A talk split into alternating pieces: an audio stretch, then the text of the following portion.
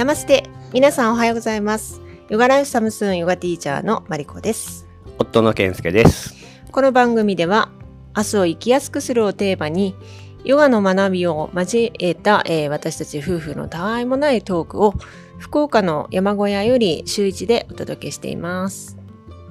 はい、改めましておはようございます。おはようございます。はい、またね1週間早いですね。はいあっという間に来ますけど、今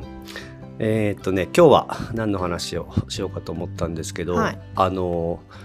先週末のマイソウルクラス、マリコ先生のねやってる、アシュタンガヨガのマイソウルクラスというクラスの練習の時にちょっとね面白いことがあったんで、その話を面白いこと、まあ面白いって言ったらね失礼かもしれないけど、ある生徒さんの話でね、ちょっとどこだったかな、怪我したっていうか痛めたと、脇腹か、脇腹を痛めたと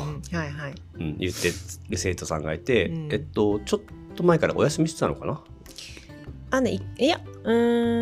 そうね、で、今回は来るということで来て、話を聞いたら、いやちょっとやっぱりまだ痛みがあるんで、痛み止めを飲んできましたって言ってね、来たんだよね。ちょっとびっくりだったね。痛み止めっていうのはね、痛いのを、まあ、当然消す薬なわけだけど、でなんで痛いのかっていうこともそうだし、痛みってね、サインなわけで、そうですね、びっくりしたなっていう話で、それでね、今日はまあ痛みについて、痛みとか怪我っていうことについてね、よくまあいろんな先生がねそういう話してるけども、まあマリコ先生なりの見解もね聞きたいなと思って、はいです。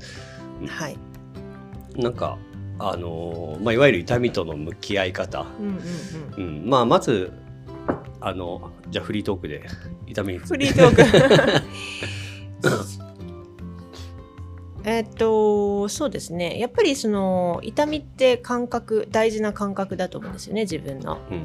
今どういう状況なのかってことだ、自分の体が今どういう状況なのかっていうのを知るためのサインですよね。で、痛みにも種類があって、例えばそのしっかり体を動かしたことによって筋肉痛というかね、になる、そういう痛み。それからちょっと変な風に体を動かしてしまって、ちょっと痛めた、まあ、怪我のような痛みですね。例えばちょっとこう腫れてしまったりだとか、まあ、ひねったとかね、なんかいろいろあると思うんですけども、そういう怪我による痛み、大きく分けてこの2つかなと思いますけど、でヨガをする上で、そういう痛みが起こった時にまあ、どうすればいいのかっていう話になりますよね。どういう、そうだね、まあどう対処どうするかっていうのもそうだし、それをこうどう何と捉えるかというか、そういうことかな。そうですね、必要な痛みと必要じゃない痛みってあると思うんですけど、その必要な痛みっていうのが最初に言った筋肉痛のような体をしっかり動かすことによって体が変化する上で起きる痛みっていうものは、まあ必要かなと思うんです。それはまあ、筋肉痛もそうだし、例えば練習中に、まあ要は自分の例えば可動域、関節の可動域とか前屈とかで、まあよくね体の硬い人ならなおさらだけども、こうかがんでグッてやったら「いててててて」っていうのもそうってことだよね。そうですね、はい、そうですね。でやっぱりその一番多いのはやっぱり間違ったやり方で練習してしまったがゆえに起きてしまう、まあその怪我のような痛み、使うべきところを使わずに無理してやってしまう、 あるいはそのね自分のレベルに合わない練習をしてしまって痛めるとか、なんかそういうこともあると思うんですけど、そういう痛みがもうまあそうね、不要ではないですね。でもその痛みがあることによって自分が間違ってるっていうことにも気づけるから、不要ではないけれども、そうですね、そういうまあ怪我による痛みがある場合は、練習ちょっとお休みした方がいい時もあるし、だけどその最初に言ったまあいてててっていうそのね痛み、それでなんて言ってた自分の可動域、そうだね、可動域を、まあ現状の可動域を超える、もしくはその可動域の限界ギリギリとかね、そういう時に起こる痛みだったりとか、まあ、筋肉痛とかですね、そういうのはまあそのまま続けて練習してもいいかなっていう、そういう判断、まあいいかなというよりかは、その度合いにもよるんだろうけど、それが必要ってことだよね。そうだと思います、はい。なんか痛みっていうのはそのだから、まあ、今言った話そのまんまだけど、その自分の今の限界を知るためのサインというかでもあるし、で、無理しないで、無理は良くないとは言うけども、その痛みを全く伴わない、あ気持ちいいだけでやっていては、効果は得られないっていうところがあるもんね。そうですね、はい。変化していく上での痛み、いい変化っていうんですかね、進化というか、そのために起こる痛みっていうのは必要、そうね、目安っていうかね、一つはだからその今言った進化というかね、のための痛みは必要だと、でもう一つその、まあ、間違った、ね、あれをして今ねマリコ先生が2つ目に言った、怪我というか痛み、もうまあやっぱり必要だよね。それはまあ、もちろんなければないでいいんだけども、やっぱりそれがね怪我をしたりして練習を休みをしたりすることもそうだと思うんだけども、お休みした時に、まあきっと普段練習してる時間で考える時間っていうのができると思うんだよね。まあ練習しないくなって、でその時になぜ痛めたのかとか、を考える時間にもなるだろうし、そうですね、まあこれが正しいあれが正しいっていうのもあるんだろうけども、やっぱり全部ほらヨガって能動的にやっぱり考えてやるべきじゃない、そうですね、だからそういう時間にもなるから、それは必要だし、逆に言うとじゃあどうしたら怪我をしないのかなっていうことをちゃんと考える、そうですね、それが向き合うことになるものですね、怪我とね。その時にねやっぱり練習を常に見てくれてる先生がいると早いですね。それはこういうことだからってこ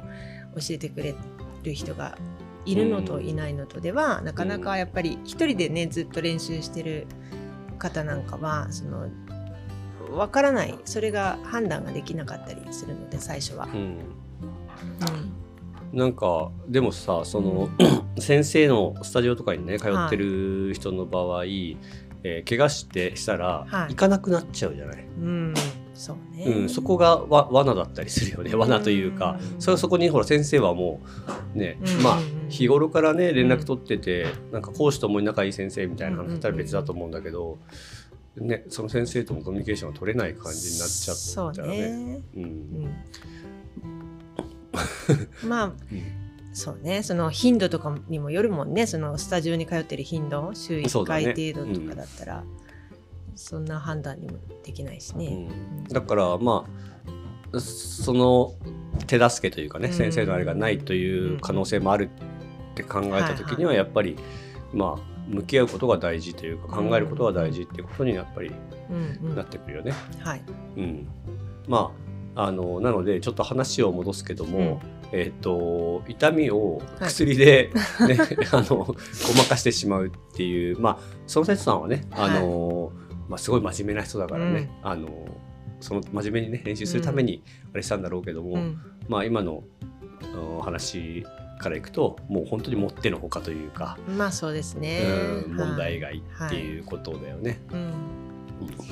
まあなんかもともとアスリートの方なんで、なんかそういう思考になってしまうのはなんか分からんでもないですよね。でもまあちょっとそれは残念だね。そうね、アスリートの人こそ、その競技スポーツとかとの違いっていうのはね、すごく感じてほしいのがまさにヨガだし。でもなんかその話をした時に、はあそうなんですねみたいな感じですごいやっぱりああみたいな、なんか何か感じるものはあったと思いますよ、その時。そうね、やっぱり、まあそれ以外、薬のこと以外でもやっぱりこうどうしてもスポーツのような感じでなって しまっているところがある。その無理して頑張っちゃうところとか、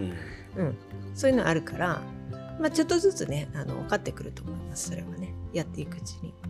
その生徒さんの話をしてる、ね、はい、そうです、はい、わかりました。というわけで、今日はね痛みについて、痛みは必要だよっていう話と、向き合うこと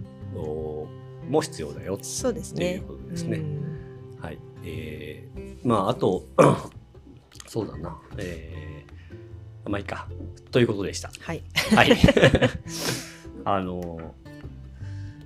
僕もね実はなんで今日この話をしようかと思ったけど、さっきのねその生徒さんの話もそうなんですけど、僕は丸1ヶ月ちょっと、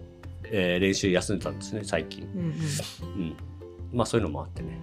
でそうそう1個だけね追加 させてもらおうかな。やっぱり不安になるんですよね。だいたいその前からいくと11、12、1っていうのはほぼ3ヶ月、コンスタントにインドに行ってた期間もあったんで練習できたんですけど、その後まるっと1ヶ月空いちゃってちょっと不安もあったんですけど、でも僕ももう怪我でお休みするっていうのが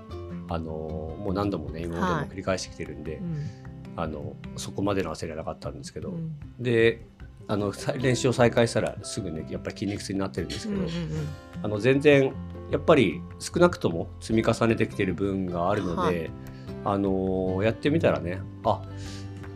っと少し時間元に戻るまでね時間かかるけど、全然大丈夫だなっていう安心、それもまた今回も気づきの一つだったなって思いました。なのでね怪我をしてもね慌てずに、冷静に対処していきましょう。そうですね。はい、はい、じゃあ今日は終わりにしましょうか。はい。はい、それでは今日も今日も一日皆さんが心穏やかに過ごせますように。せーの。ナマステー。